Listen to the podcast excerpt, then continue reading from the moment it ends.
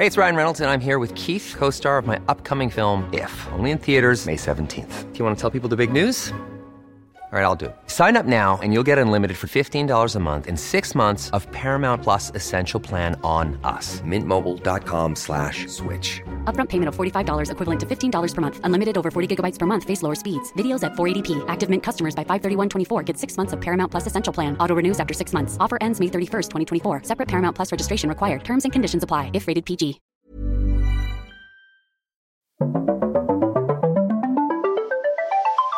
You're listening to Luke's English Podcast. For more information, visit teacherluke.co.uk. Hello, listeners. Today on the podcast, I'm joined again by Anna Tyrie from English Like a Native, and we're going to have a conversation all about Monopoly. Yes, Monopoly, the board game that you probably played as a child with your family, the game that always takes ages and usually ends in a big family argument. I actually think this game is fascinating. We're going to talk all about it, including childhood memories, the rules of the game, strategies, the economics of it, the surprising history of Monopoly, and some fun facts that you might not know about this game. So, listeners, you know Monopoly, right? Do you know it? I don't know. Maybe you don't. Maybe some of you are out there going, What's that? It's Monopoly. Most of you should know. It's that game where you go around a board buying and trading properties, constructing houses and hotels in order to make as much money as possible from your competitors, who are probably other members of your family who have to pay rent every time they land on one of your properties. The aim of the game is to completely dominate the market so that all the other players go bankrupt and you take all the money, ultimately achieving the status of a monopoly, the one who has total market domination. And when that happens, you win and everyone else hates you.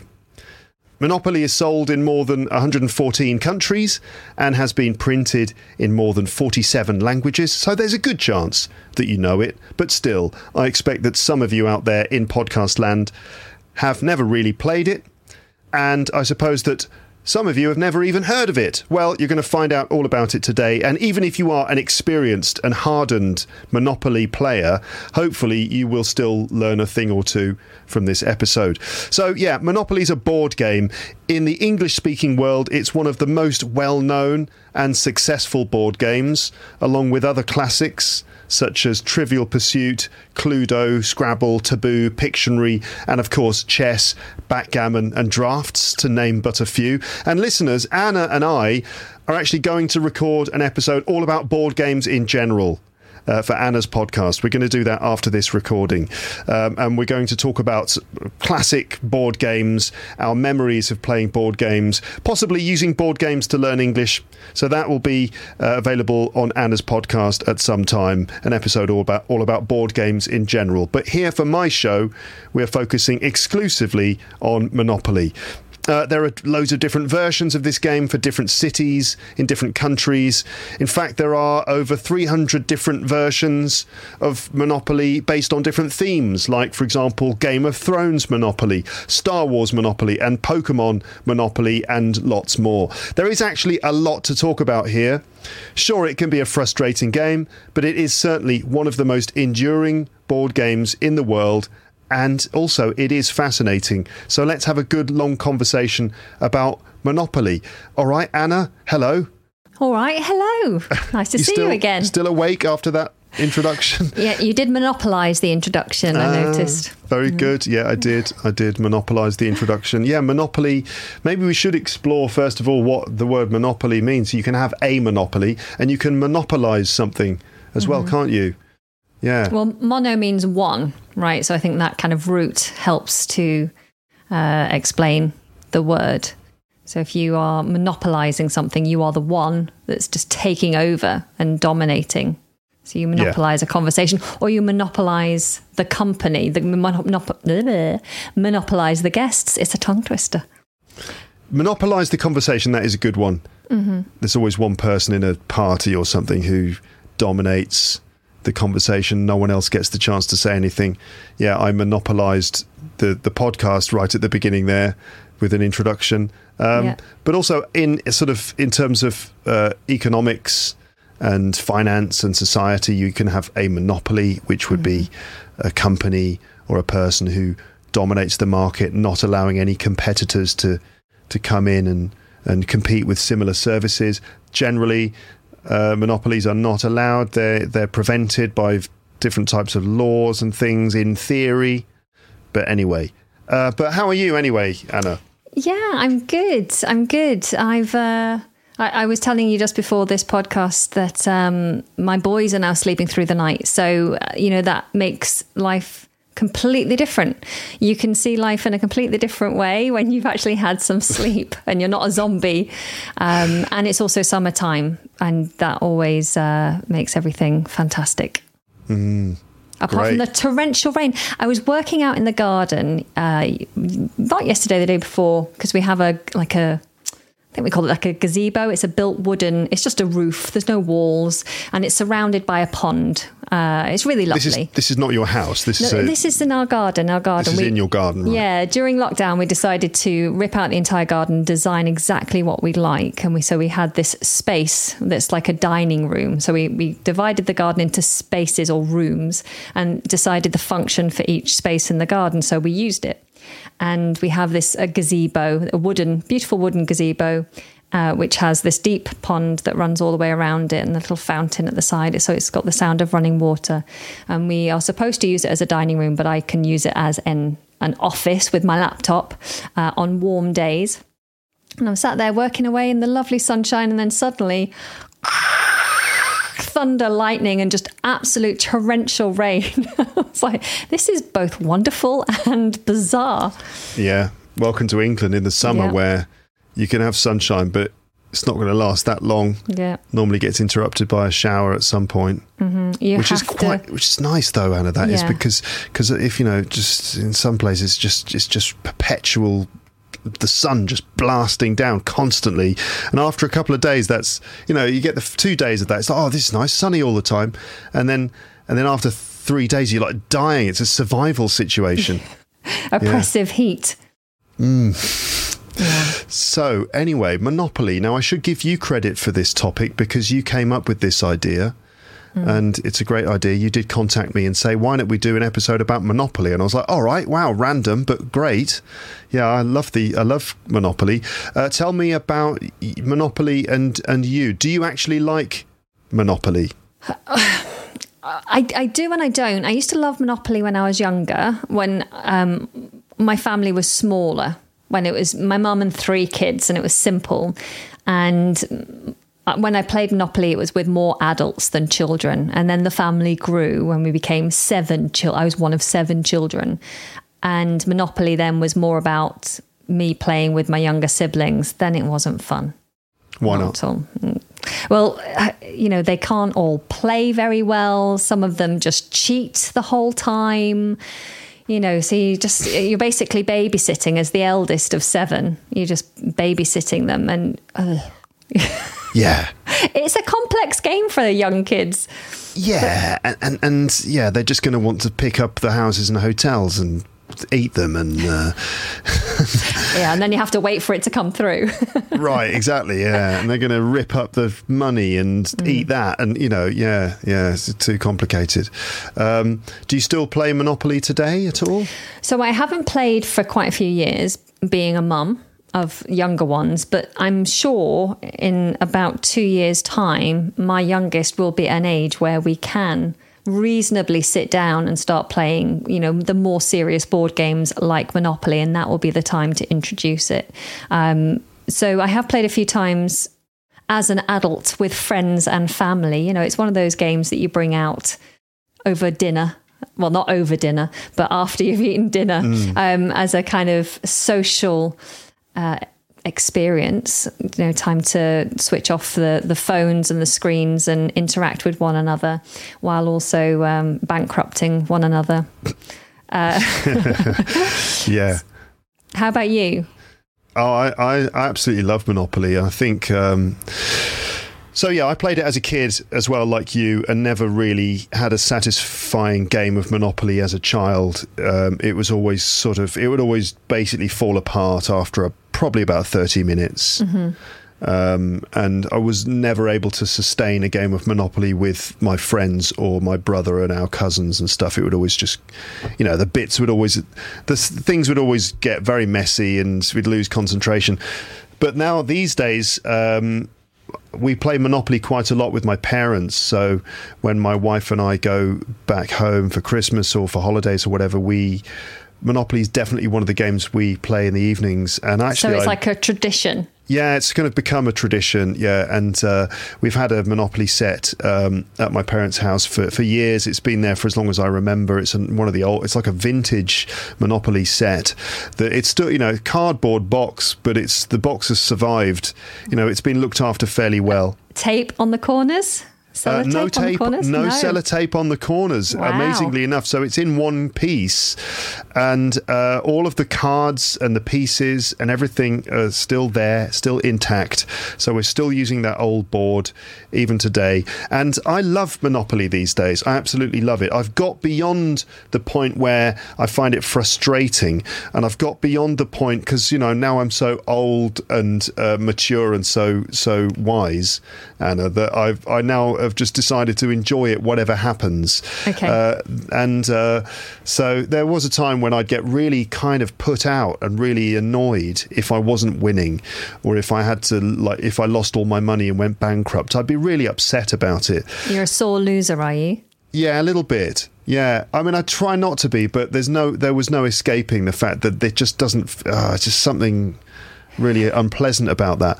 But these days, I've decided to be more zen-like about it, Okay. and just to, you know, if if if my mother wins, then I'll be happy for my my mum. You know, if my dad wins. Sure, he'll be smug about it, but I'll just let him enjoy his smugness, you know.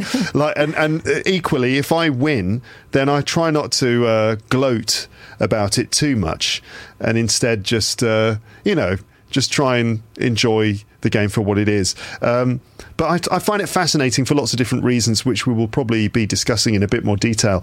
Like, for example, I think it's a, I think it's a pretty good game, like on balance in terms of the way it's designed. You know, it's a it's a decent game. The the rules are pretty well balanced. Uh, it's you know it. I mean, it's not just luck. Like some games are just Yeah. the roll of the dice.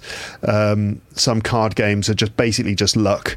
Um, you know, it's a mix of some luck and some strategy, which you can apply in lots of different ways.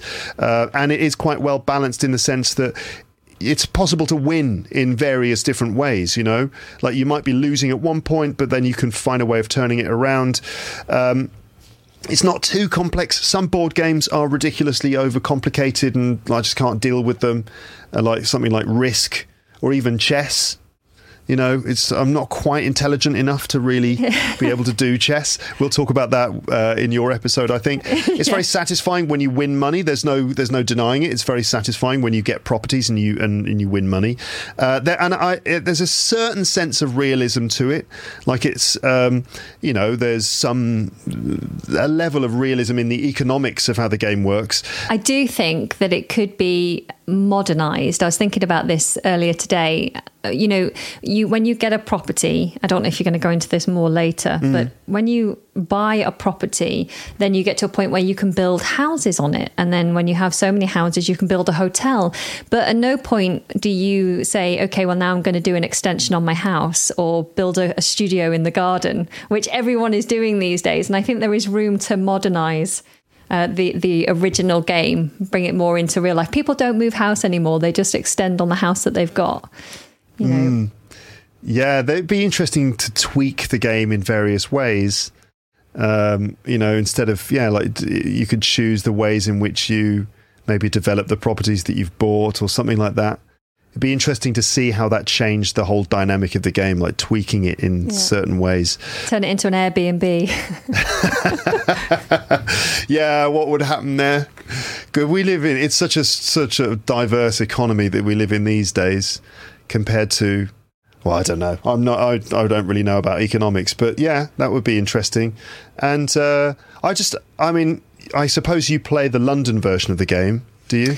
yeah, yeah, with Pall Mall and Trafalgar Square and Oh, what's what's the what's the brown one? The first one that you land on that's like Old Kent sixty. Road. Old Kent Road. Yeah. mm-hmm. We should probably go. We're going to go around the board in a moment, um, but um, yeah. So the London version, there'll be like versions of uh, you know the original version is set in a ta- in a city called Atlantic City in the United States. I think it's in Georgia. I think, um, but yeah, I love playing the London version because you know it's sort of I, I quite like the atmosphere of London and looking at all the different place names and just the sort of the whole London vibe of it.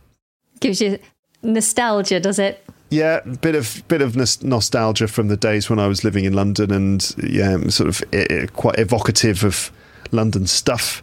Um, Is there a French version, a Paris version? Mm. Is. absolutely, we've yeah we've got the Parisian version at home.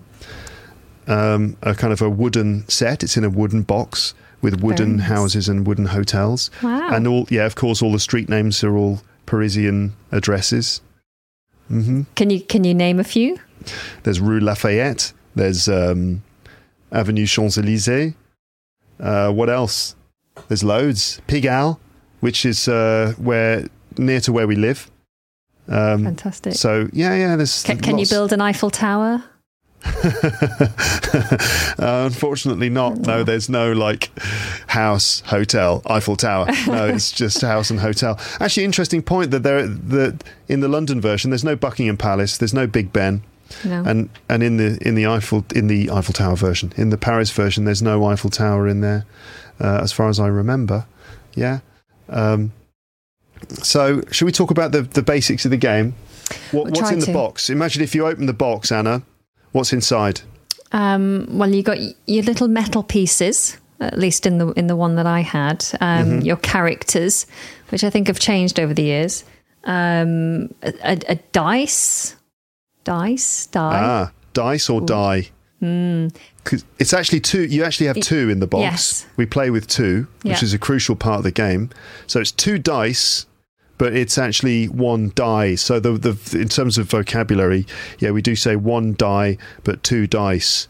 The little Although- cubes with numbers on. Yeah, I did just look this up yeah. um, because I remember we it, we popped it in the notes die dice because it is always something that always makes me hesitate. Like, oh, is it is it die? Is it dice? Which which one's which? And actually, now apparently, don't quote me on this, but in the dictionary in in British English, dice is acceptable for singular and plural. because this is one of those things that people will quite happily correct you on. Mm-hmm. It's like a common mistake that, let's say, native English speakers make that they'll say, Can you pass me the dice? And you're just talking about one. And someone at the table will go, Actually, it's die. Die is the singular and the plural is dice. So, yeah, I can pass you the die if you like. And you're like, You smart ass, you know. Um, but yeah, I guess people have used dice, the, technically the plural word, for the singular version so often now that it's it's become acceptable because this is how it works if you're a native English speaker. Make the mistake enough times, it just becomes correct. Yeah, yeah. Um, Slowly making our lives easier. So yes, you've got a pair of dice or two dice, if you like, or Mm-hmm. or or yeah. So two dice, um, and the the the tokens. Oh yes, tokens. That's the word I was looking for. The little characters are the tokens, Yeah. and then Which token did you do you did you always used to pick? Um, so I never wanted to be the boot. I never Why wanted to be the boot because, like, it was. A- It looked like an old boot with the kind of sides flapped open. It had like, um, you know, it was just like an old leather boot, Yeah. and you don't want to be the old boot, like an old leather, smelly. I assume it was smelly. Mm-hmm. Um, I just didn't want to be the boot, but I was always, you know, it's always kind of forced on me because, you know, my mum and my grandma, whoever else was playing, would always get the first pick. Um, and so, if I could, I would take the racing car or the dog. Um, but what about you? So, if we just mention the different uh, pieces or tokens, which, as you say, may have changed over the years. They have some have been taken away and some introduced. Yeah. So, in in the average um, uh, Monopoly set, there might be a top hat, um, a thimble, right? Do you know? Do you have any thimbles in your house? Not at the moment. No, I, maybe we do actually. We do have a set of um, needles and thread And so there might be a thimble in there. I don't know. Haven't checked recently. What is a thimble? That's what some people are, are wondering right now. Do you want to ha- try and explain yeah, that one? so a thimble is like a little metal cup or a tiny little hat for your finger that protects your finger from um, being stabbed with a, n- a needle or a pin if you're doing any kind of needlework. Um, I, I I did used to have a thimble in my uh, sewing kit, but I don't think I have one anymore. And I, I imagine that these items maybe they represented something in the original game, but I think it's more that they were just household items, things that you could find around the house to play as your piece. I suppose so. Yeah, it's. I don't really know the origin of those pieces. It's a bit bit random, isn't it, to have a top hat and a dog and a thimble? I mean, your theory works with the thimble, but I don't know if that many people have a metal, tiny metal dog lying around. Well, no, but you like use the dog. The actual like dog. sit, sit, Fido, say that's my space. yeah, I we- suppose so. There used to be an iron as well. The old iron used to Uh, be one of the pieces. An iron. Well, again, what's that? What's an iron? What's an iron or iron? That's how it's Which is- spelled, Yes, that's how but it's actually it- pronounced iron. Yeah, commonly mispronounced iron. Um, Yeah. For ironing clothes, I don't use mine anymore. Really, No, Do you, I guess you do because you're a, a fella, and I guess you have to wear a shirt for work. Yes. So yeah. when I when I go to work um, twice a week, I do have to iron a shirt. Yeah, you have morning. to look respectable. Yeah, I mean, I could look. I could look un, unrespectable, respectable. disrespectable. No, unrespectable. I could. I could turn Yeah. up in a creased shirt. I don't think I'd lose my job.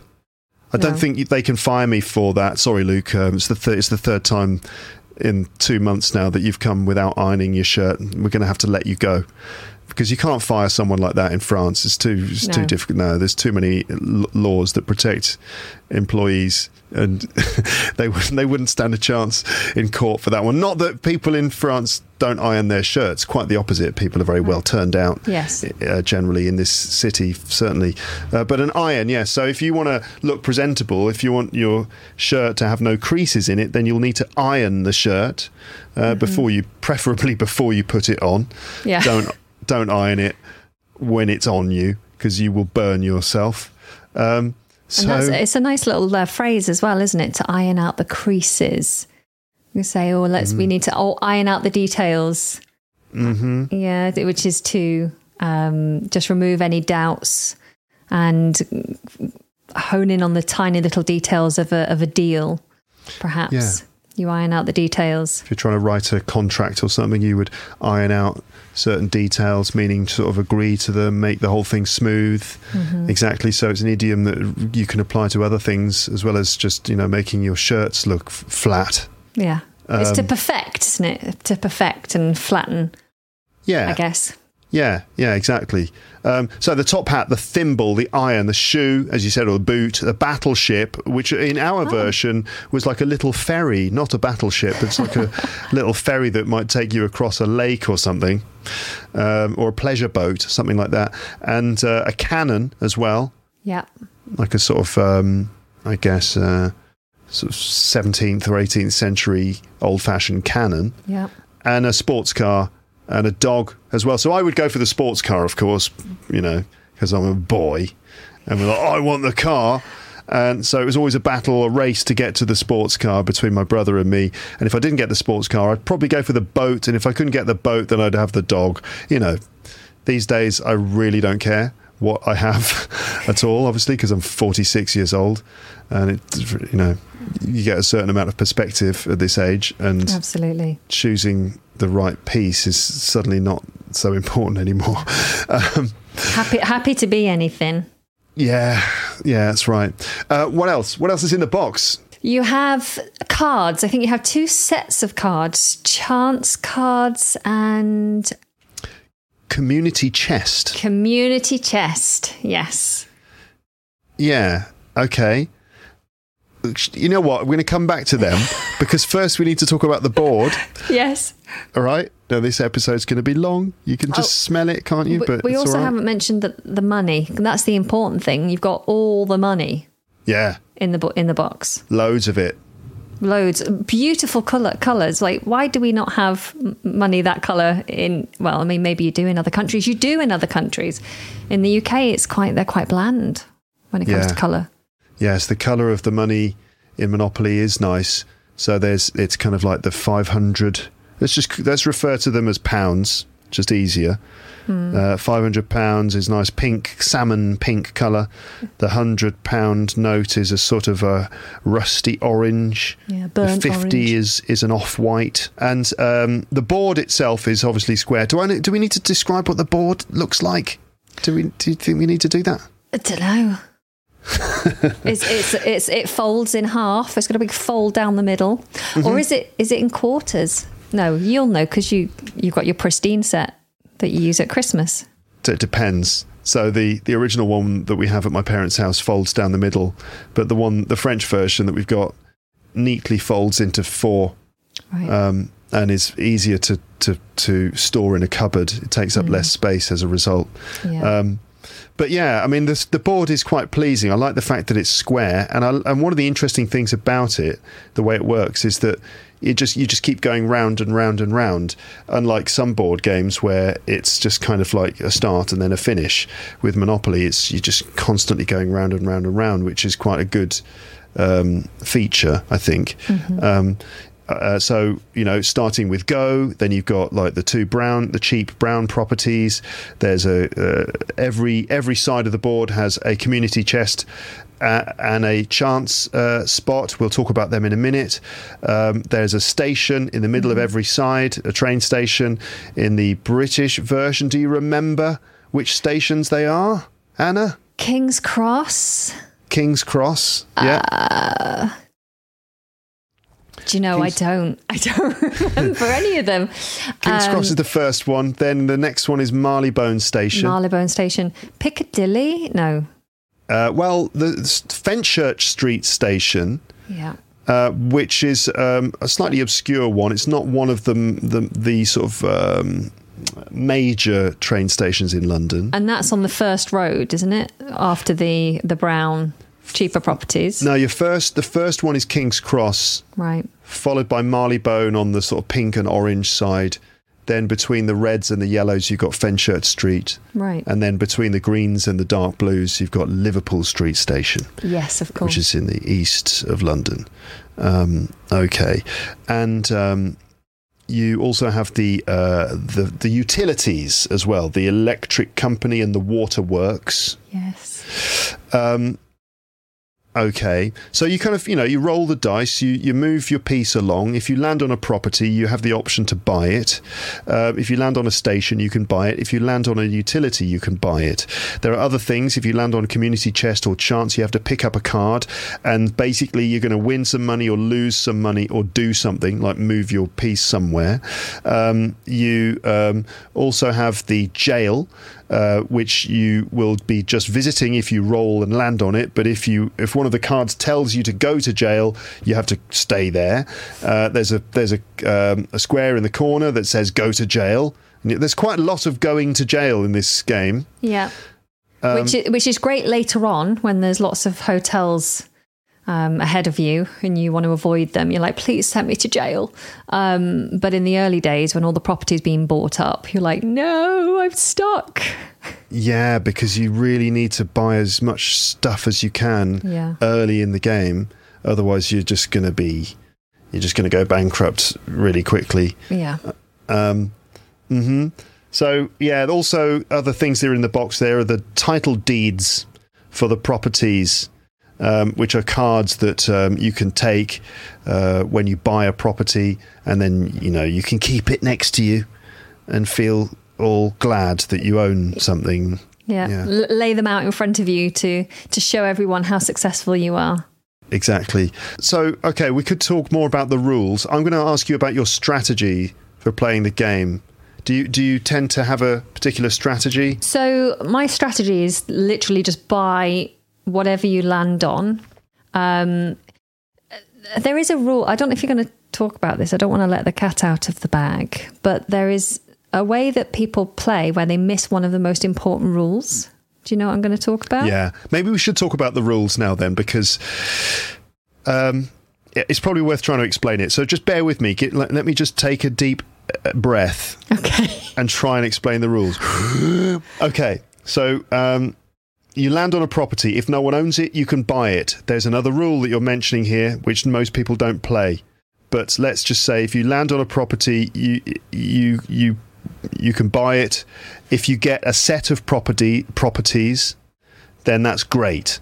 Mm-hmm. Because if someone lands on your property, they have to pay rent to you, which is a cash amount. It could be about twenty pounds or something like that, depending on the property.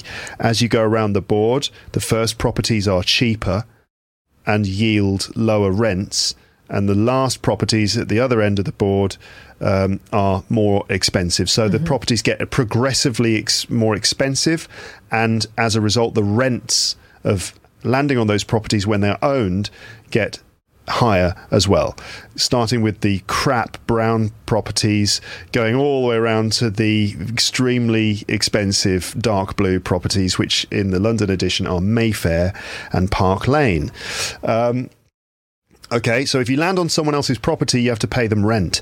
Now, if you land on someone else's property and they own all three or all two of those colours, for example, if if Anna, for example, you have landed on all of the pink uh, properties at some point and you've you own them all, I have to pay double rent to you in that occasion.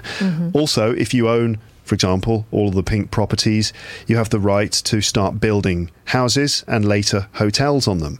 If I land on one of your properties with a house on it, I have to pay you even more rent. If there are two houses, the rent probably gets doubled. Uh, if there are three houses, four houses, we're talking about astronomical levels of rent in some cases. And if there's a hotel on there, then I could be paying you a thousand, two thousand uh, pounds or something to stay there. I mean, it's a nice hotel, Anna, but two thousand pounds a night is a little bit. a little bit much, considering there was no breakfast included. I was going to say. um, so uh, the chance and the community chest cards are obviously really important because they will uh, essentially gain or lose you money. They'll put you in different parts of the board, but that's more or less it. You can trade with each other. So Yeah. if I've got, if you know, if, if you've got two pink ones and I've got two light blue you know if, if i've got if you've got two pink ones and i've got the other pink one you'll maybe do a deal with me and there's some negotiation that happens Yeah, and it's the negotiations that I think cause the most um, friction when families or groups of friends are playing because someone will always have a favorite and always have like a a nemesis that they pick at some point through the game and say I'm going to do everything I can to make sure that you do not progress. And so they start doing trades with their friends or their their chosen one and it's like this is just not fair and they gang up on you. yes They they bully Kind of. you. levels of almost corruption or cronyism or nepotism Yeah. get involved in, in the game where there's yeah people start ganging up and exactly like the kids start sort of teaming up on you or something like that. Mm-hmm. Mm-hmm. Now the game uh, often takes ages. This is one of the regular complaints about the game that it just goes on forever and it causes big arguments. Yeah. Now, what were you going to say about this rule that maybe is one of the reasons why the game takes so long? Yeah, so so the rule is, and I've never played this rule myself, but the rule is that when you land on a property that's not owned by anyone and you decide not to buy it, you have to then auction the property off.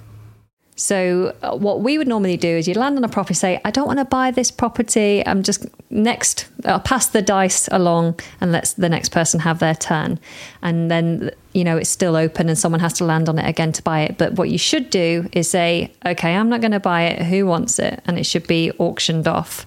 Yeah. But the thing is, uh, most people don't read all the rules because you say, hey guys, got a glass of wine, just had some dinner, let's play a game. I know, let's play Monopoly. Okay, how does it work? Well, we'll figure it out as we go. And we'll read the rules when we're not sure about something, but no one really opens up the rules and sits there for 10, 15 minutes perusing all the ins and outs. Yeah. You just play. and it's a game that we all played. It's it's been around for such a long time now that we all played this game as kids, and we were all told the rules by our parents or mm-hmm. older siblings, and no one's ever really bothered to read the rules. And so, some of the more complex things or seemingly complex things get ignored, and uh, and the auction thing is definitely one of those. I can imagine, I can understand why people often don't do the auctions because they can be a bit frustrating. So, just for listeners who don't know, an auction is when um, it's a bit like eBay uh, when something is sold and people bid on that item and the bids get progressively higher. You know, so for example, if you have landed on Trafalgar Square, which I think is worth about 200, I can't remember. Hold on, I'll, I'll check. I'll check the value of Trafalgar Square, which is, by the way, the the one of the best properties you can get in the game because statistically it's the one that people land on the most. Really? Did you know that? I didn't know. As a as a as a property, the actually the, the most landed on Square is, do you know? Go Is to jail? Ja- it's just jail. Oh, jail. That's the most commonly landed on Square because there are quite a few there's a few cards in the chance and community chest piles that send you to jail. Uh, also, there's a another uh, square on the board that says "go to jail," and also if you if you roll a double um, three times in a row, uh, you'll be sent to jail as well. And that does happen a surprising number of times uh, in an knew that. average game. Yeah, Never so- knew that rule. Didn't you? You don't know that rule? yeah. If you roll three doubles in a row, jail. Wow. Uh, so so jail is the most landed on square, but after that, uh, or at least in terms of the actual properties, the coloured properties, uh, Trafalgar Square is the most commonly landed on because seven is the most common number to roll when you're rolling two dice. I see. So, so it's interesting that there is some maths involved in, in all of this too. You know, that's one of the other interesting things about it. So, um, yeah, when you roll two dice, statistically, seven is the most common number, and Trafalgar Square is at the end of a number of sevens. S- yeah, and there's a there's a card. I think there's a card that sends you to, to Trafalgar Square too. So anyway, let's say you you've landed on Trafalgar Square. It's worth two hundred and forty pounds, but you don't want to buy it. Then the other members of the the, the other players, let's say me and um, um, this bottle of water that's on my desk that we're playing Vol. with. Yeah, Dave Volvic. Dave Volvic. um, so Dave and I get to have an auction. So it's worth 210 and let's say you're the banker, you say okay, we're going to have an auction. Uh, they ask the the starting price is 200 and, sorry, 240 pounds. And I say, "Yeah, I'd like it for 240." And Dave goes, "250."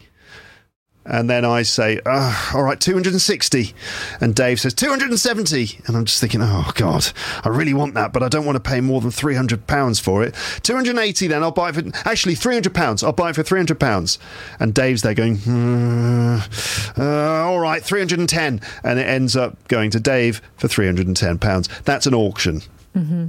Yes. And auctioneers, like traditional auctioneers, are amazing. They can they can speak so fast and they almost like was it racing horse racing commentators. I'm Yeah. going once, going twice to sold to the man in the back, and they've got a is it a gabble? A, what's that thing yeah, called? like a kind of a wooden hammer. Yeah. yeah, Yeah. going once, going twice, sold. bang, sold to the bottle of Volvic on the table. Um, it- By the way, Congratulations. it's not normal in, in England, listeners, for people to play with inanimate objects. That's just something that's happening right now, as an example. I saw an amazing auction once in, in Japan in a market called Tsukiji Market, which is this incredible fish market in Tokyo. And uh, in you can just go in. It's a great tourist destination. You can go into the market and see all the fish being loaded in and being processed. It's just absolutely incredible the amount of fish and all the different types. And they have this one room. It's like this big walk-in freezer, and laid out on the ground are just these rows and rows of these huge frozen tuna fish. And there's there's a guy in the middle on a step ladder auctioning them all off. And I've never heard Japanese spoken so quickly in my life. It's just insane. And even like Japanese friends of mine are like, we have no idea what he's saying. um, so yeah, auctioneers, I guess, internationally speak incredibly quickly. I mean, it Yeah. could be dangerous because you could be interpreting what they're saying incorrectly and be like, yeah, yeah. Or auctions are always those um, scenarios where you go to scratch your nose and you've just you've just uh, um, let them think that you're bidding, and you're like, what? No, no, I didn't mean to. Yeah, that's right. You just scratch your nose and you just bought a tuna fish for ten thousand yeah. pounds or something. um, so yeah, the auction thing in Monopoly, yeah, no one plays that rule, but it does actually uh, speed the game up because it means that the properties get distributed more quickly. Another th- another thing, another rule that people introduce by themselves is the free parking rule. Do you know about that? So uh, I so I know how I play free parking. Um, We pay any fines that come up through the chance or community chest. We put that money in the middle, and then if you land on free parking, you just get all that money.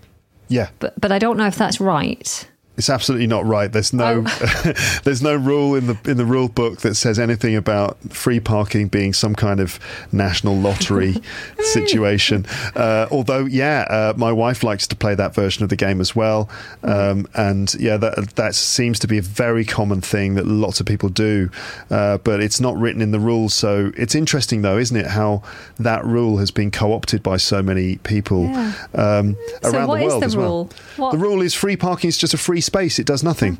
It's just a safe space, Ah, um, which is, you know, I suppose a bit boring, but Yeah.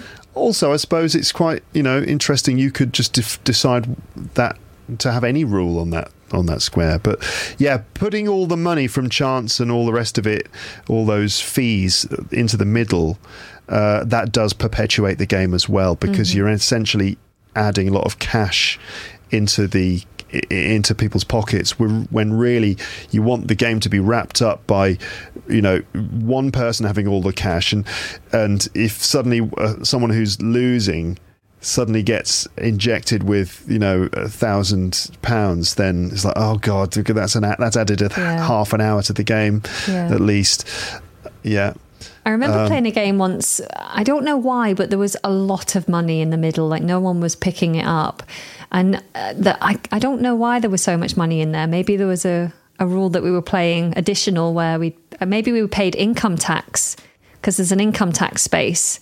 Maybe we're paying that into the middle as well, and um, the bank ended up kind of running out of money. And so people were passing go and like, sorry, we're going to have to, you know, write an IOU because, you know, free parking's got all the money. Yeah. yeah, yeah. Uh, yeah, then the other rule that people don't realize is that you can trade at any time. And my parents are real sticklers for this. Uh, they've decided that you can only trade, I think, before you roll the dice, when it's your turn. So there's a very limited window of opportunity for trading. You- You're only allowed to do it when the dice are in your hand and it's your turn. And the number of times when you try to do a deal with someone at the table, it's like, Dad, Dad, Dad, I'll give you Trafalgar Square for those two stations. Uh, And then my mum will be like, No trading, it's not your go. Now that's just not true because you can trade any time you like. Re- There's- oh, are- right. Oh, okay. Yeah. I mean, that changes everything. Mm-hmm. Wow. It- it's never it going to be the same again. Yeah.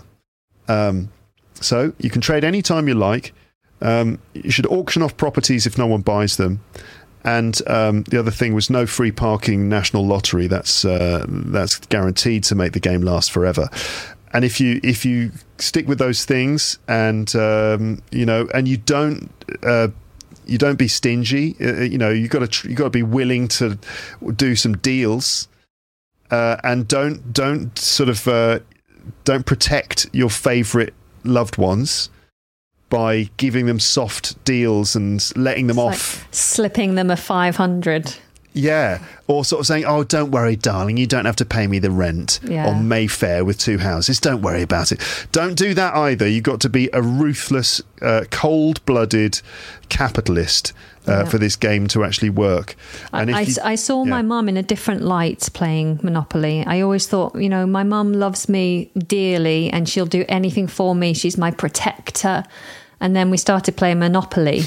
And I was like, she is ruthless. She is cold.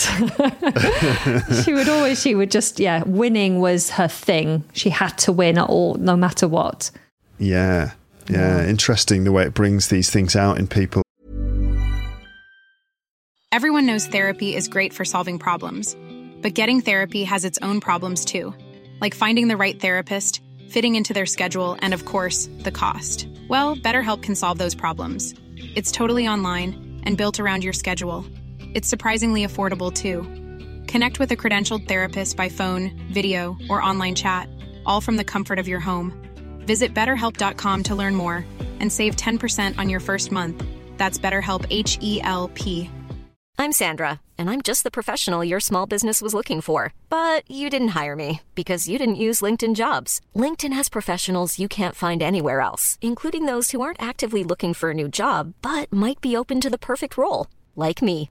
In a given month, over 70% of LinkedIn users don't visit other leading job sites. So if you're not looking on LinkedIn, you'll miss out on great candidates like Sandra. Start hiring professionals like a professional. Post your free job on linkedin.com/people today.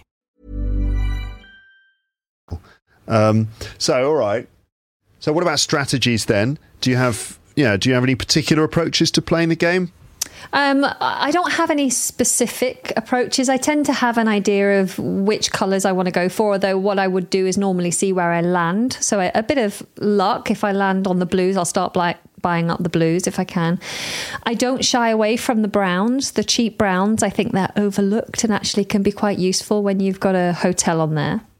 Mm-hmm. Um, I'm not afraid of being in jail once I've got some properties in hand. I think being in jail is quite a safe place to be. Because there, uh, do you play rules for how to get out of jail? Yeah, so there's two ways to get out of jail. You have a I know. get out of jail free card, which you might pick up in the chance. uh, Is it in the chance or community chest? I can't remember. Um, I'm not sure. Actually, three ways to get out. Yeah, so Get out um, of jail free card. Yeah. which actually is a something that we use in general language. Oh, this is my get out of jail free card. If this is like your hall pass or your how would you explain it? Um, don't know, just like a thing that you can use to get out of a certain situation. Yeah. Like, for example, I don't want to go to that party. You know, I'll just uh, you know use your kids as your. Yeah. Oh, you know, the babysitter cancelled. That's my get out of jail free card. To be honest. Yeah, yeah. So you can use your card to get out, or if you roll, if you roll a double. So you can still take your turn even though you can't move, but if you roll a double on your turn, then you're out. Mm-hmm. Um, otherwise, you have to stay in for three turns, and then you're naturally out. Okay, four ways to get out. Oh, okay. Yeah. So yeah, if you stay in for three turns, then you're just released because you've done your time. Uh, y- yeah, you got the get out of jail free card, or you roll a double, or you pay fifty pounds Uh, and that goes into the middle for free parking. if you like, if you really want to do that. Yeah, yeah, yeah, yeah. Um, so you like you, you like the browns? You're willing to go for the browns. Mm-hmm. The thing about the browns, these are the cheapest ones. It's Yeah. a pair. Yeah, it's quite easy to get to hotels on them. yeah. You know, you, there's only two cards to get, and then it costs you relatively. It costs you five hundred pounds to to go from nothing to hotels on both. Mm-hmm. So that's quite, you know, in terms of it's kind of like the the pop up restaurant business of of the monopoly world, isn't it? Yeah, yeah. Um, I, I like to hide some money under the board. So th- this is money. This is my my money. I haven't cheated and, and taken it, but it's just like a. It's almost like you know a poker strategy. Like, oh, poor Anna. Um, she's hardly got any money left. So when she lands on me, I'm going to charge her full amount, and then I go, ha ha ha! I got some secret money stashed away. Yeah, yeah. Yeah. All right. Um, do you know which are the best properties uh, and the worst properties to, to play? So this is what I find fascinating about it. Right? There's the the the, the um, which which sets of properties will probably win you the game, or which which ones uh, tend to be better than others. Do you well, know? I, I, I, I think everyone would assume that Mayfair and Park Lane, the two most expensive, I mean, they can be. They can be breakers of people because they are so expensive once you've built up your hotels on those properties. Um, but I have a feeling that maybe the green set is quite a good one to have. I always tend to land on them, and they they are like the next in line in terms of expense. They're I think just under the purple ones, um, and so it can be still eye watering to pay those bills. And as you've already mentioned, Trafalgar Square being the most landed on, I'm going to assume that red is is a good one to have. Yeah, yeah. Well, Go so on. so sort of my understanding before I looked into it uh, in preparation for this episode, my understanding was always that the second set on every side is is the better set Ah. on that side, right? So using that as a starting point. Now, the, the, there's, there's two reasons. There's two reasons why a set would be good. One reason is because of the frequency with which people land on those properties, and we've talked about uh, the statistics of it. First of all, uh, like Yeah. simply the average roll, like the most frequently rolled numbers, but also um, in terms of the way the board is designed. So a lot of people get goes get sent to jail, as we know. Yeah. So where do you? What happens to you when you leave jail? You are going to land on the pink and orange side, and actually, you can only land on two of the pink ones if you're leaving, starting from jail, because you can't roll a one. No. So that's so, but you've got a fairly high probability of landing on one of the orange. It's something like thirty percent, or maybe thirty to forty percent. I don't know exactly. Um, that if you start in jail and you roll, you're going to land on one of the orange ones, and that alone makes orange the most powerful set uh, on the board. So the oranges are definitely the best. Um, they are orange properties are uh, all the orange properties are in the top five most landed on properties on the board. The other two being red. Okay, just Yeah. because they're right there when you come out of jail, and lots of people go to jail. There are also some go to land on free parking cards, aren't there, in the community chest? There's some that say go to free parking. Uh, don't know. I don't know about free there are. park. I'm sure there are. But you're, there- you're right. There are cards that send you to different parts of the board. Yeah. So there's there's a card that sends you to King's Cross Station. There's a card that sends you to um, Pall Mall, one of the pink properties. There's a card that sends you to uh, Mayfair, crucially. Uh, there's a card that sends you to Trafalgar Square, one of the red properties. And there's a card that sends you. There used to be a card that sends you back to Old Kent Road. I don't know if you remember that. Go back to Old Kent Road, Yes. which is one of the cheap brown properties. Yeah. Um, so yeah, those things are important too.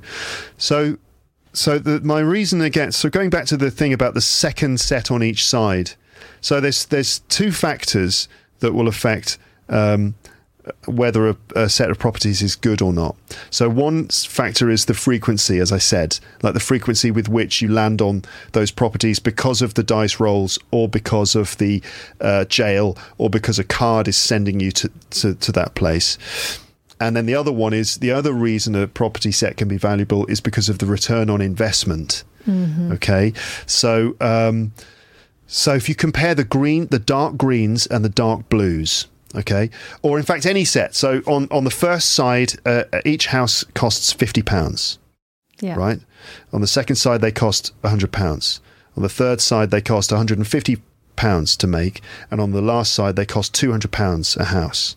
Okay, so if we compare, I don't know what what should we compare the the pinks and the oranges. Okay, hundred pounds per house, but the orange ones. So if you've got one house on those orange properties, you'll get more money from that house than if it was on an orange, uh, than if it was on a on a pink. Sorry. Yeah. Do you see what I mean? So the the, the amount of like uh, the, the the amount of money you can leverage from an orange property is much higher than the amount of money you can leverage from a pink property because you're getting more rent, but the cost of, of building the house in the first place is the It's same. the same.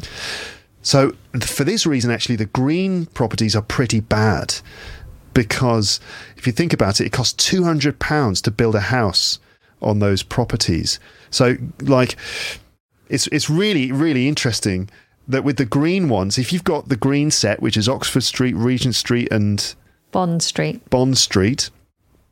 It's going to cost you two hundred pounds to build to get to hotels. So you're going to have to pump a lot Like- of money in. A thousand pounds, I think, for a hotel. Because you have to buy the four houses first, then exchange the four houses and pay an extra 200 for the hotel build. So it's like two hundred times five. Yeah, it's thousand, a thousand. So that's three thousand to get all hotels Hmm. on on them. Um, so that's a lot of money that you're going to have to pump into to those uh, three properties. But it's the status, though, Luke. you know, it's like Trump Tower. Uh, yeah, I guess so. Yeah, yeah, true. You do feel pretty good when you got hotels on those green, but you know that's you feel even better when someone's at, when you actually win the game. Yeah. Do you know, I, I I never ever thought about the statistics on, you know, the dice roll, what you talked about, you know, the fact that if you're coming out of jail, which you often do, you're never going to land on Pall Mall. So uh, I'm next time I play, I'm going to be in the know. Don't share this information with your family so that when you go and play at Christmas, you'll you'll definitely win. Yeah, there you go, Well, listeners. if you land on the orange and you can get the properties then. But I mean, you know, having the oranges is no guarantee. You can win the game in many different ways. You can win the game if you've got the greens. You just you just got to be careful. Like the thing about the greens, going back to them again, is that actually the the um, the sort of optimal way to use the greens apparently is to just build up to three houses on on them. Right. and that's where you get the best return on investment. And beyond that, your return is actually diminishing somehow. Uh, but yeah, my, my thinking was again before I looked into this was just that the second set on each side was better because it's like the same price of uh, the houses are the same price as the other set on that side, but you're getting more money from the rent. So I'd always choose the light blues over the browns, the oranges over the pinks, the yellows over the reds, and the dark blues over the dark greens.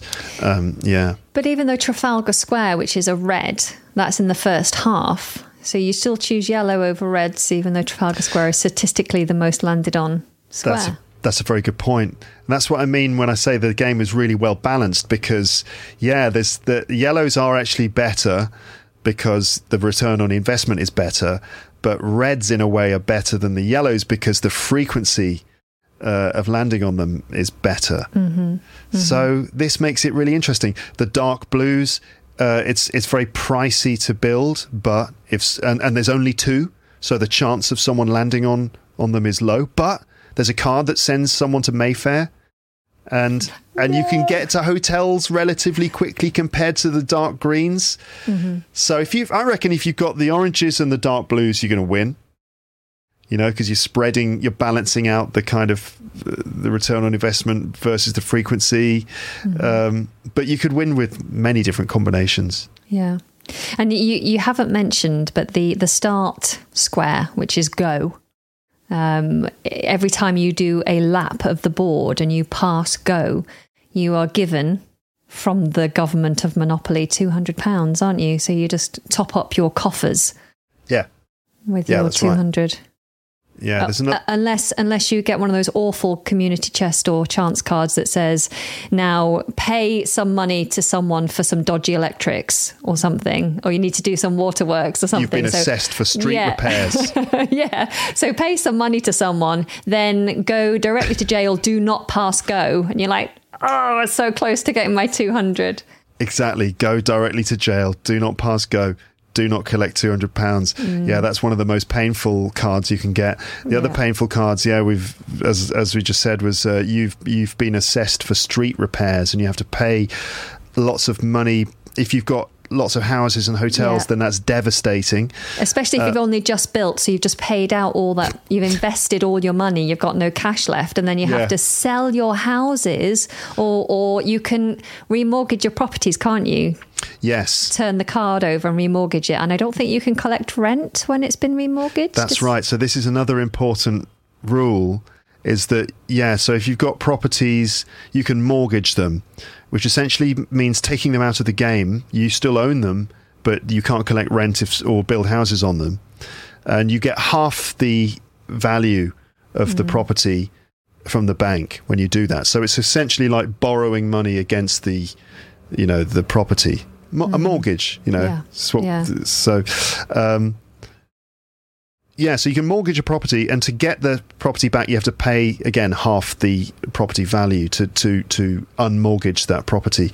Now, here's a here's a question for you: um, when you've got, let's say, houses or hotels, and you need to remove those, let's say, sell those houses or remove them and get the money back. How much money do you get back? Let's say it's a, a house on, on Pentonville Road, which is a light blue. It's fifty pounds to buy the house. How much money do you get when you liquidate that house? I don't know. I don't. If you sell it back, you mean? Yeah, if you need to get cash to pay Just- someone, Just get back the same amount, no? same amount. Yeah. yeah. So that's what we do. Okay. I Is think, that wrong? I think it's wrong though. Oh. I think we're supposed to get half the amount, Oh, okay. which is a game changer as well. yeah.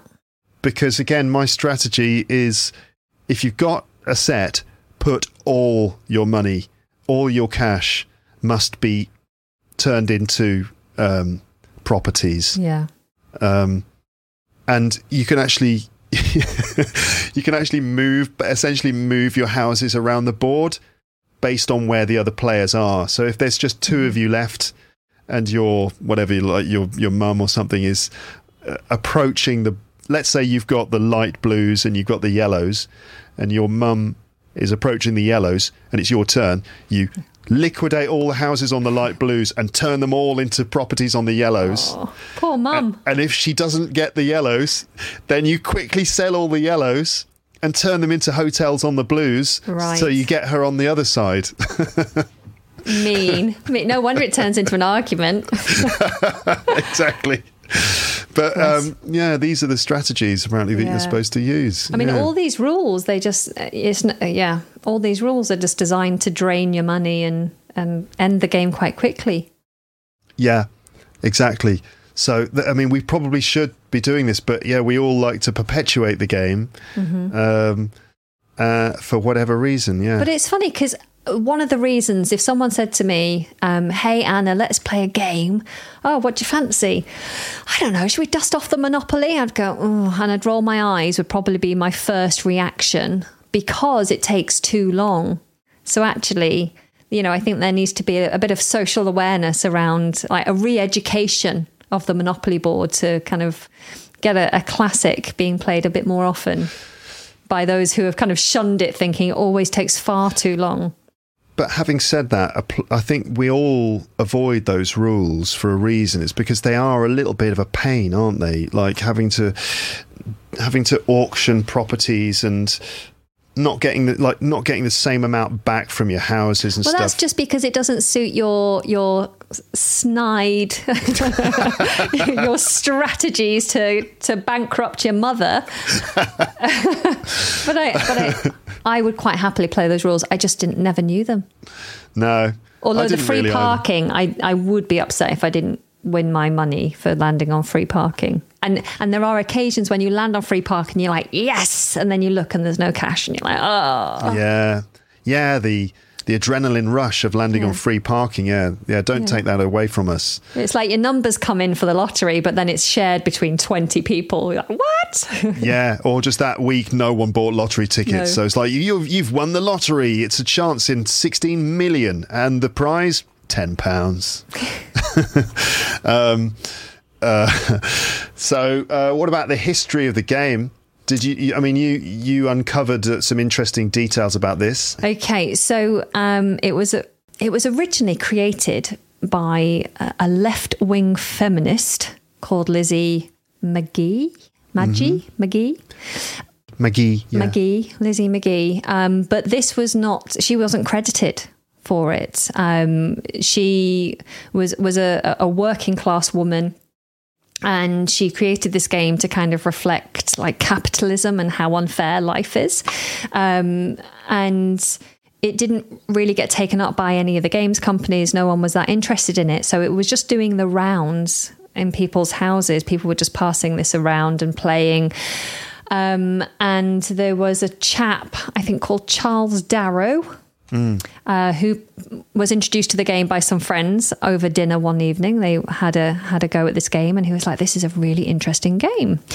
Uh, obviously, he must have already been familiar with the gaming industry because he then phoned his friend the next day and said, "Do you mind if I try and do something real with this game. Uh, and yeah, his friend was like, "Yeah, sure, go for it." So he made a few changes, then took it to Parker Brothers, which are a game a gaming company that produces games and markets them. Uh, and you know the rest is history. It became a phenomenal success, and he took all the credit and made millions off the back of it. And poor old Lizzie was fighting her corner for a very long time, but um, but no one believed her. Said that she couldn't prove it. Um, but it was later uncovered. I think someone was doing some research after she died. Someone was doing some research into the history of the game and discovered um, all the evidence. I think they took, I think it was taken, it was in a part of a court case or something, something to do with the rights of another game, but involving the Parker brothers. Um, and this this journalist uncovered some of the the darker secrets of Monopoly and mm. said, Well, you can't do me for this because you've taken credit for this game that was actually created by somebody else. Yeah. Um, so, yeah, it's uh, quite an unfair start. That's that is so fascinating and so ironic as well. Like the original game, as you said, uh, designed by this woman um, Lizzie McGee. She, um, yeah, so she called it the landlord's game, and it was the purpose of the game was to instruct people, especially children, about how the kind of um, the capitalist society or capitalist system at the time. This is we're talking about the turn of the previous century. So her version of the game was first created in 1903 in the United States, and it was a it was a statement about the unfairness of the sort of um, the property market, and uh, so she created the game. And from what I've read, she the, her version had two two modes, two game modes. So you could choose which version of the game you played. You could play the uh, anti-monopoly uh, version. Uh, is that is that right? Hold on a second. Yeah, so two two game modes: the anti-monopolist and then the monopolist version.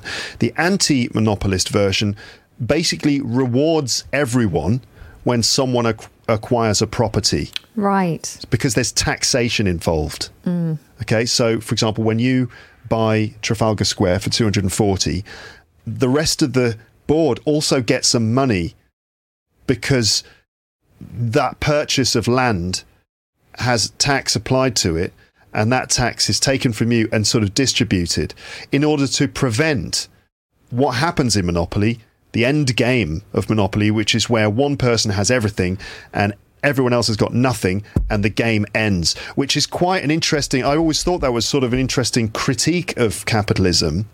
That if monopoly is like a little micro, microcosm of capitalism, what can happen is that the whole thing just ends the whole system just it dies just breaks, yeah. when one person has got everything and everyone else has got nothing, which feels like kind of what's going on, you know, to to an extent in the world where you know um, there's a tiny, tiny, tiny, tiny portion who are absorbing and getting all all the the wealth and all the assets. Meanwhile, everyone else is just desperately struggling, mm-hmm. and and in order to prevent the uh, you know, one person or a handful of people from monopolizing the entire system. Yeah. There are laws and taxes and other sorts of checks and balances to try and redistribute the wealth to keep things even and keep things fair and to stop the whole thing breaking down and the board being thrown in the air and the pieces falling on the floor and people storming off into different rooms crying you know uh, so her her uh, her anti-monopolist version was a sort of uh, equilibrium. Uh, a, a, a, method of creating equilibrium. Uh, the game concludes when uh, equilibrium of wealth is achieved when everyone owns a fair amount of cash. Wow. Now, this version of the game was not so successful. Well, unsurprisingly, maybe. but for some reason, that didn't seem to appeal to people's sort of gaming instincts. Yeah. Well, we know? want to compete. We want to win. We want to we want to crush our opponents and yeah. Mm-hmm. Bless her. So the one that the one that did get turned into what we know as Monopoly today really focused on the other version of the game, the other mode that she created, which was the monopolist mode, which is pr- probably more or less a- as we see it today. And that this was her statement. It's like, look, interesting. Look, compare the two. What happens when you have these two different systems? What's the end result of these two dis- different systems? So she was definitely making a political statement about. Um, uh, the nature of sort of uh, hyper capitalism or, or unfettered uh, capitalism. Yeah. And the ironic thing is that a big corporation took that idea and made millions and millions of dollars from it. Meanwhile, she got five hundred dollars. Wow. They bought the they bought the rights from her eventually, and she was paid a sum of five hundred dollars. And then they made all the money. Yeah.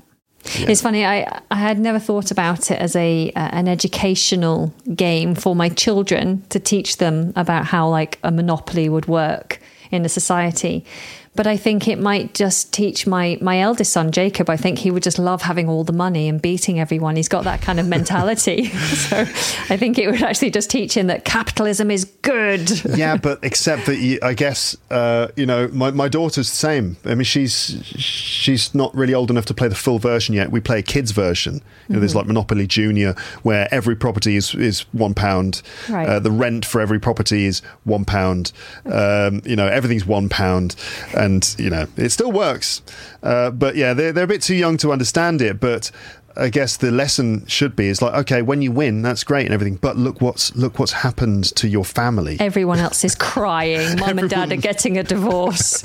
yeah, everything's broken down. Everyone's miserable and unhappy. There you go. You see, that's the that's the ultimate effect of it.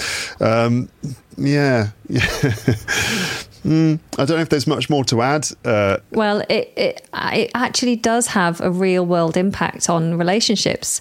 I, I don't know if you saw there was something that I uncovered about um, the fact that it does end in separation for some people. really, It has caused um, it has caused some really serious like marital conflict um, because people fight so much about it. I remember um, my my my grandma, my late grandma, a, a, a very unique character. She's the kind of person you don't forget if you meet her, or you wouldn't have in the past.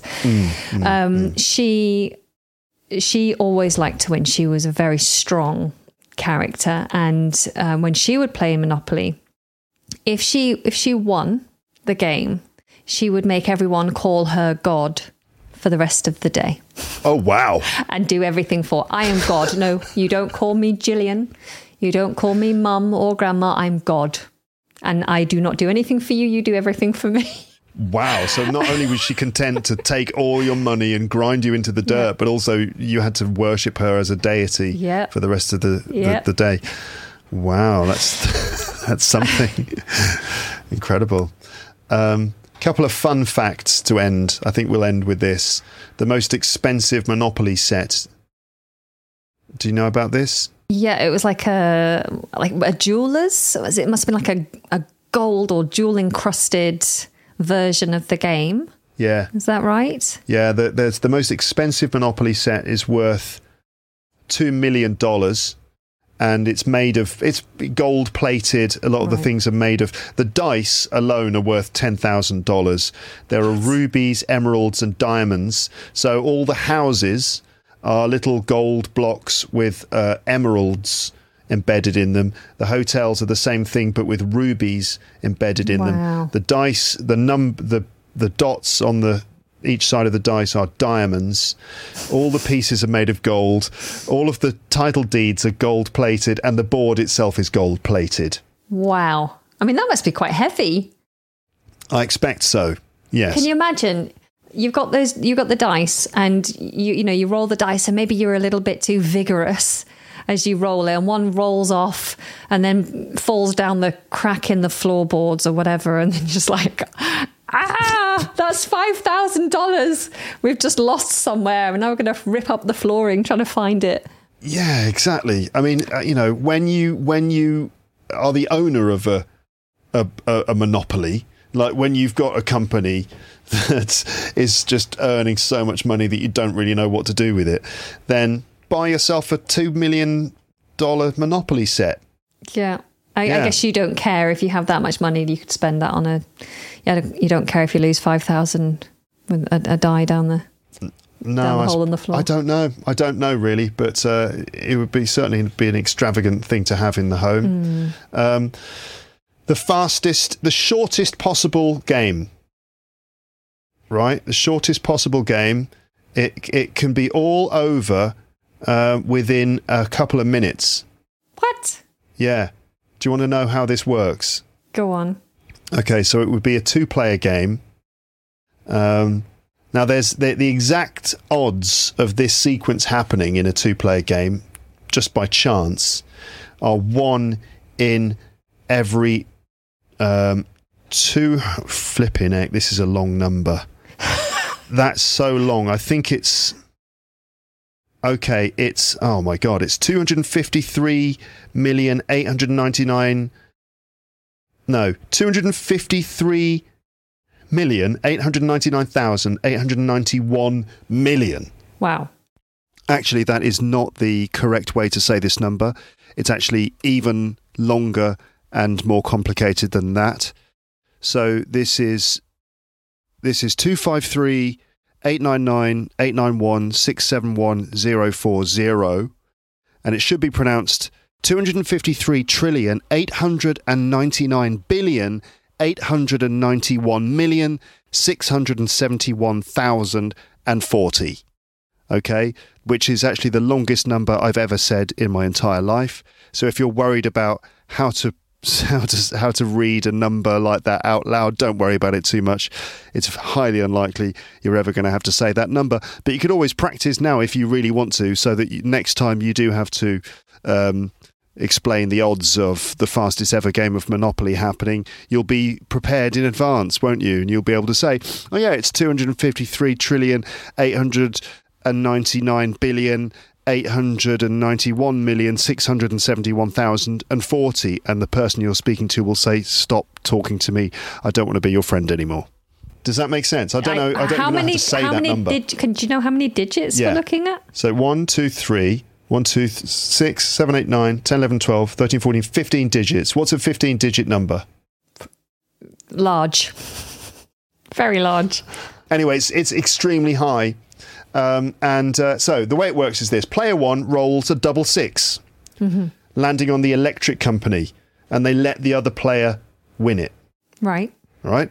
They let the other player have it. Then player one still still the player one's go because they landed uh, they threw a double. So the they, the player player one rolls again. They do another double six and they land on Trafalgar Square, Right. of course, Yeah. and they don't buy it. yeah. Then because they rolled a double six again, they have another go.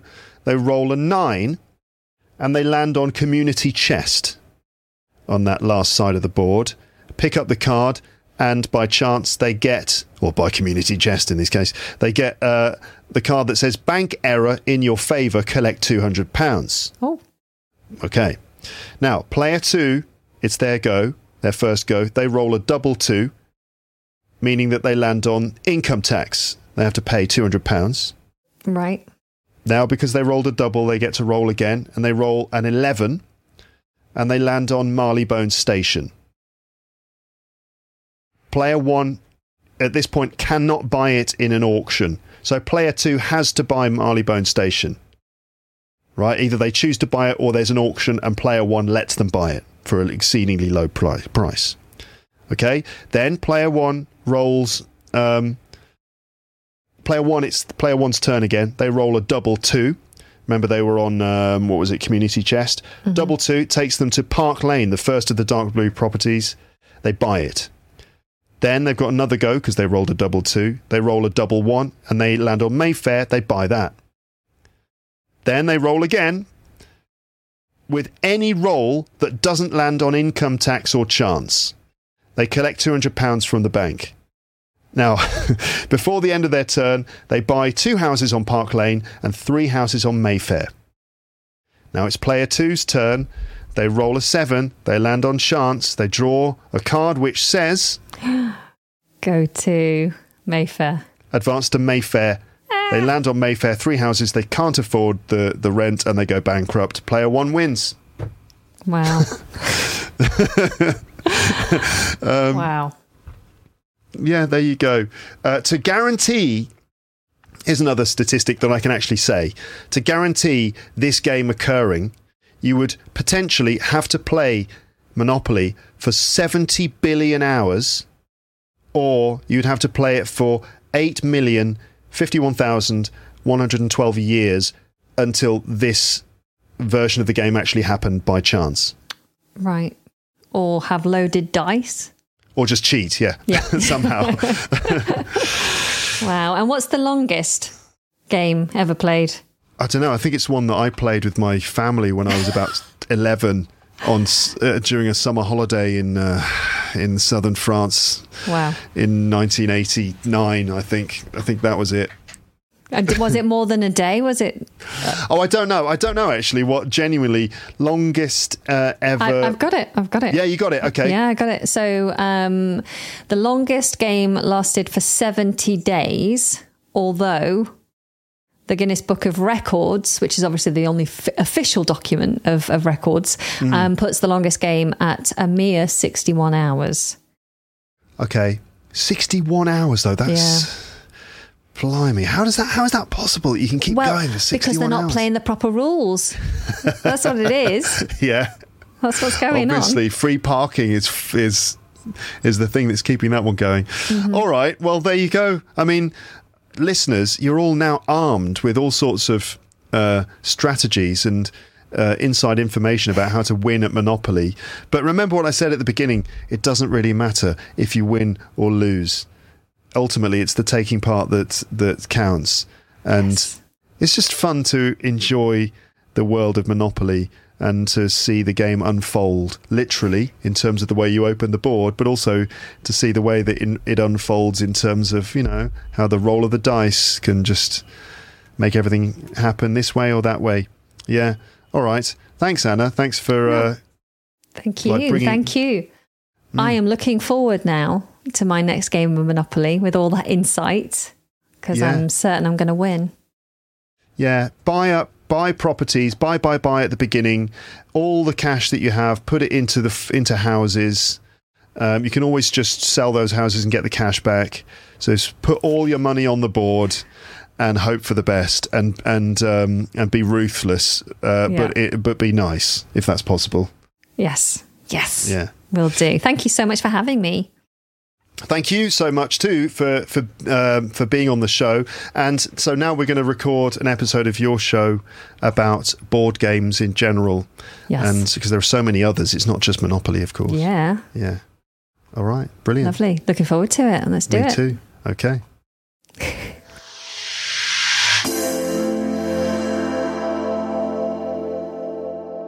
So, who wants to have a game of Monopoly now? Are you just well up for playing Monopoly at this point after listening to Anna and me talk all about it for 80 minutes?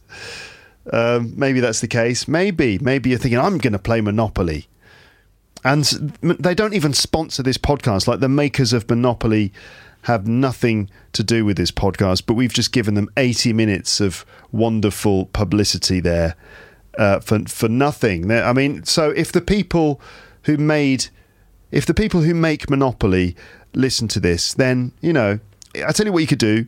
You could send me that lovely two million dollar gold Monopoly set. That would be probably adequate compensation for all of this publicity that I've given to you, because no doubt millions of people now are going to go out and buy brand new Monopoly sets after listening to this because everyone listens to this podcast. All of the top, most important people in the world, uh, I have their attention. And I'm I have I'm extremely influential, so just bear that in mind, okay? I'm I'm talking to the makers of Monopoly here. You know, the guy, that Monopoly guy, the little guy with the moustache, and the and the has he got a hat? What's Mr. Monopoly? Mr. Monopoly, that's it. He's a guy in a black suit. He's got a black top hat.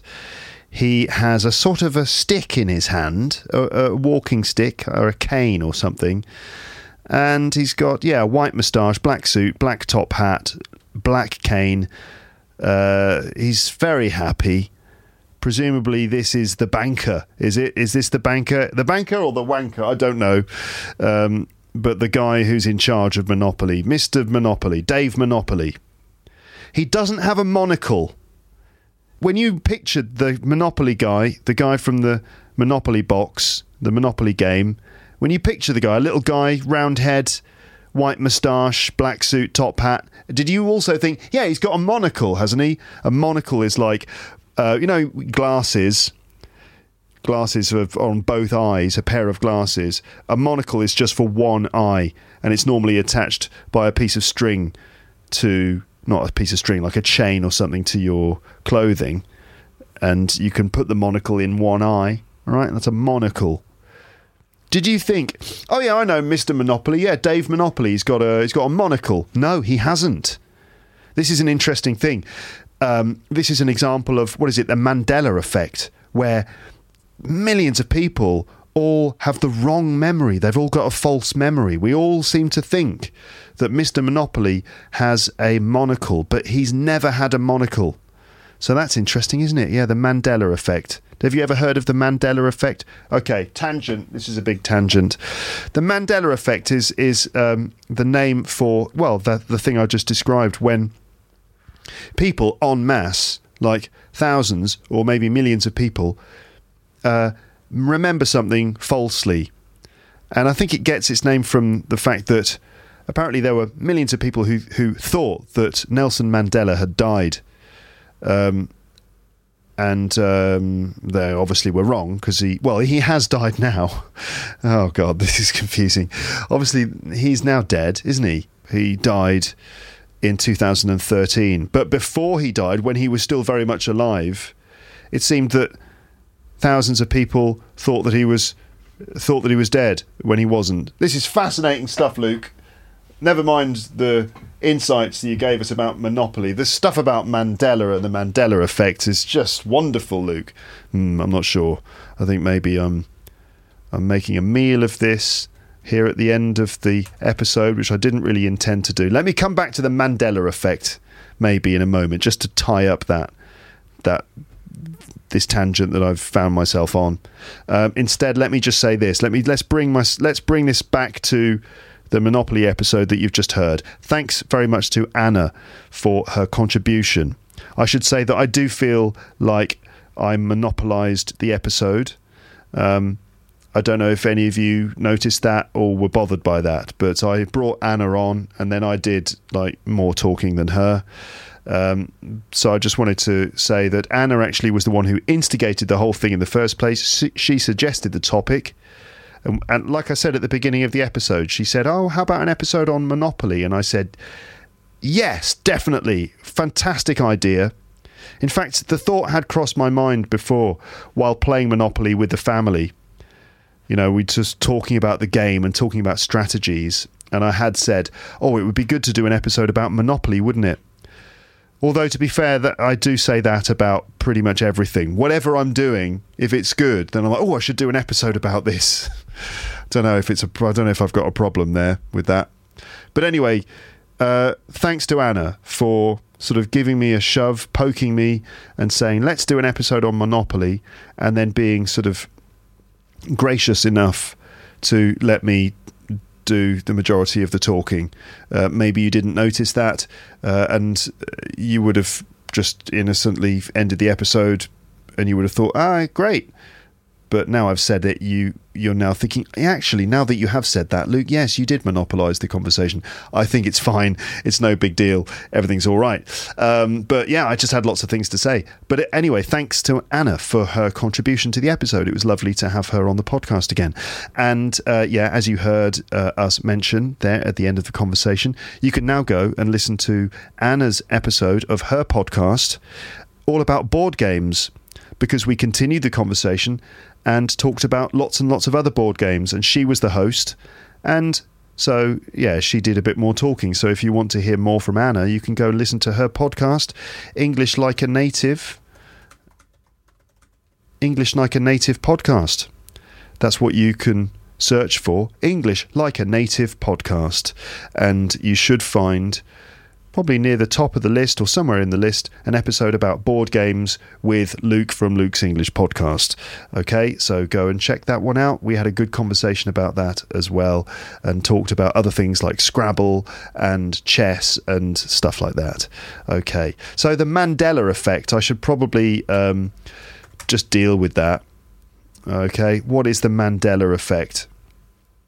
I'm reading from a website called techtarget.com.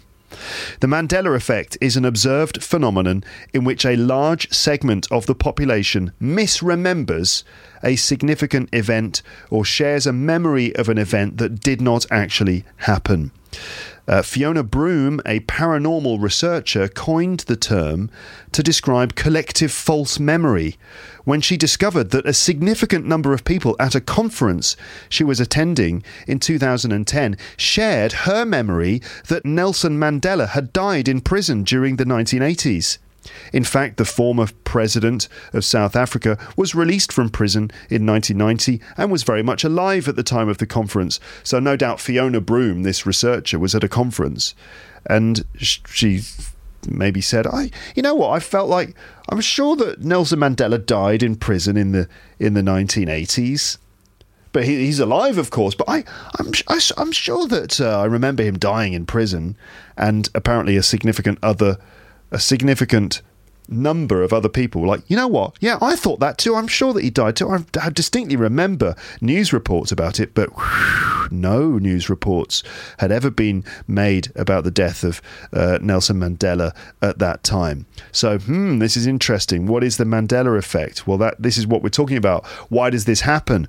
And I mention this because um, the the Monopoly guy, Mister Monopoly, Dave Monopoly, or whatever we want to call him doesn't have a monocle, even though everyone seems to remember him with a monocle. Hmm. Continuing the article, according to quantum theory enthusiasts, the Mandela effect presents evidence that the multiverse does exist. so maybe this means that there are alternative universes in which Nelson Mandela died in prison in the 1980s and Mr. Monopoly has a monocle. Uh, this belief is based on the idea that within each universe, parallel realities and alternate versions of events and objects are present and mixing with the timeline.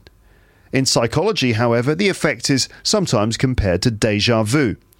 Deja vu, listeners, are you aware of that? This is the word in English that we use to describe that feeling when suddenly you you you you you feel certain that you've experienced this before, you've seen this before. Wait a minute, um, this seems very familiar. You can just be in some situation. It could be anywhere. Maybe you're just um, in a in a room or a building that you've never been in before. You're walking down a corridor, and then suddenly, whoa! Wait a minute.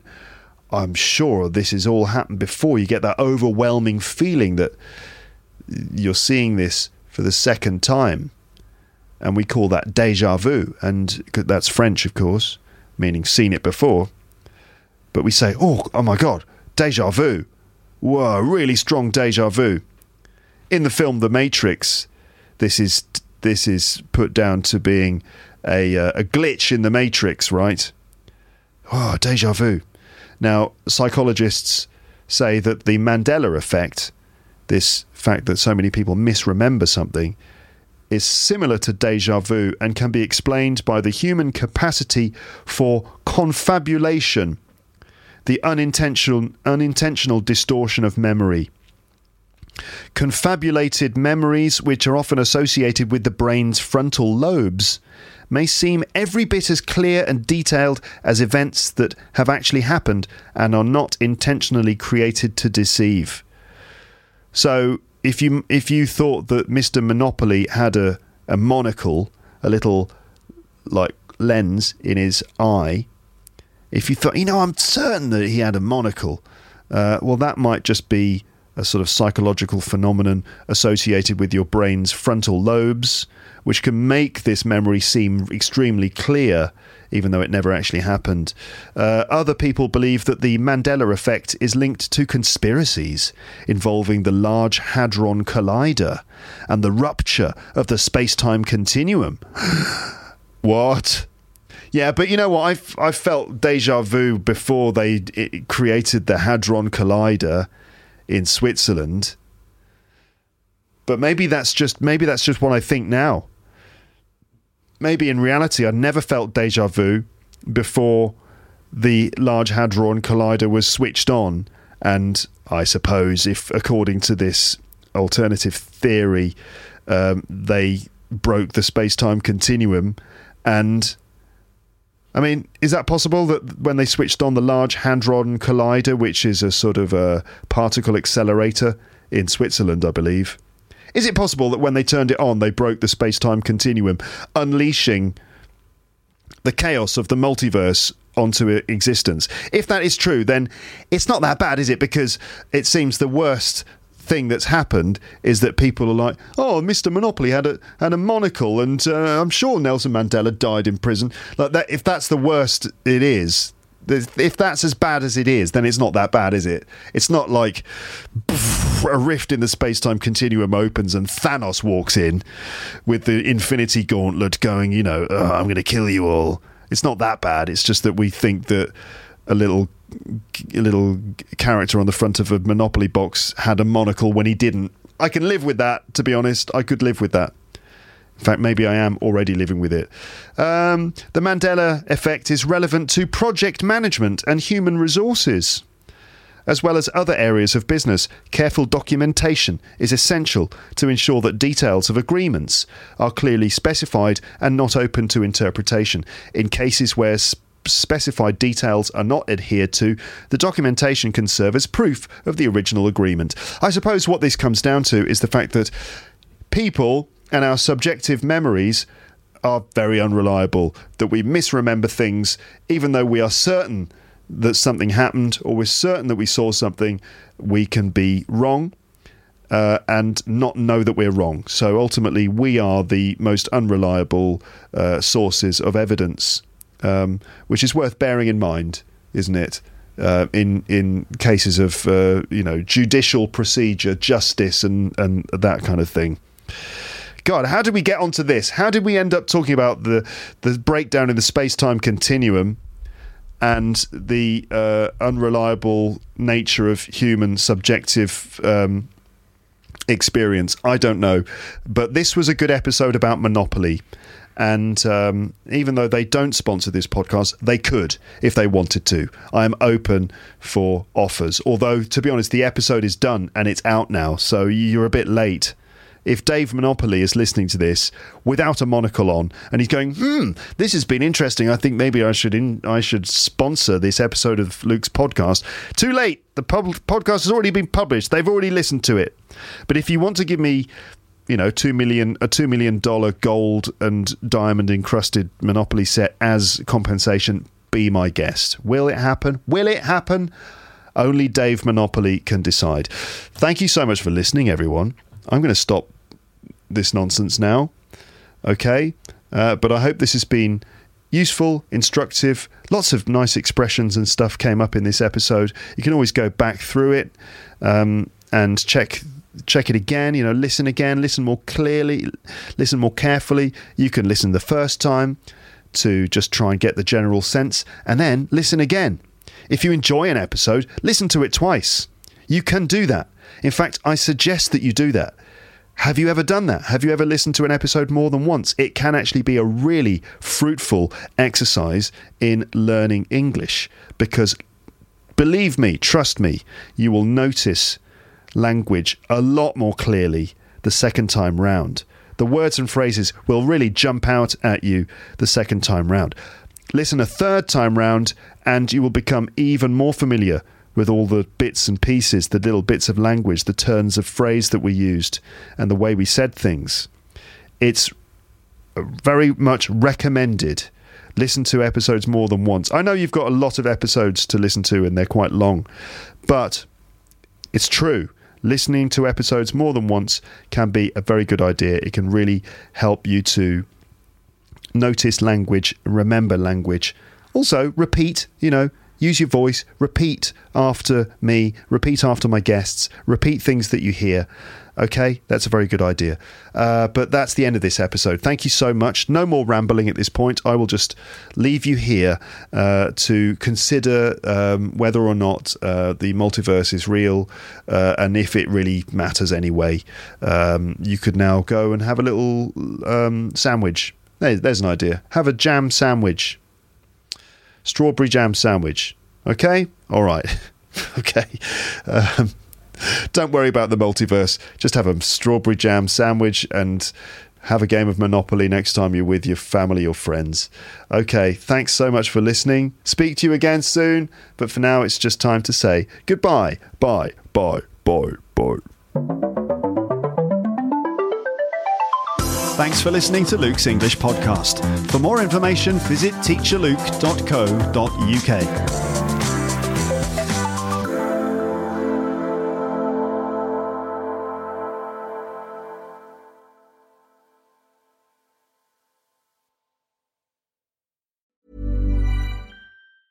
Even when we're on a budget, we still deserve nice things. Quince is a place to scoop up stunning high-end goods for 50 to 80% less than similar brands. They have buttery soft cashmere sweaters starting at $50, luxurious Italian leather bags, and so much more. Plus, Quince only works with factories that use safe, ethical, and responsible manufacturing. Get the high-end goods you'll love without the high price tag with Quince. Go to quince.com slash style for free shipping and 365-day returns. If you enjoyed this episode of Luke's English Podcast, consider signing up for Luke's English Podcast Premium. You'll get regular premium episodes with stories, vocabulary, grammar, and pronunciation teaching from me, and the usual moments of humour and fun. Plus, with your subscription, you will be directly supporting my work and making this whole podcast project possible. For more information about Luke's English Podcast Premium, go to teacherluke.co.uk slash premium info.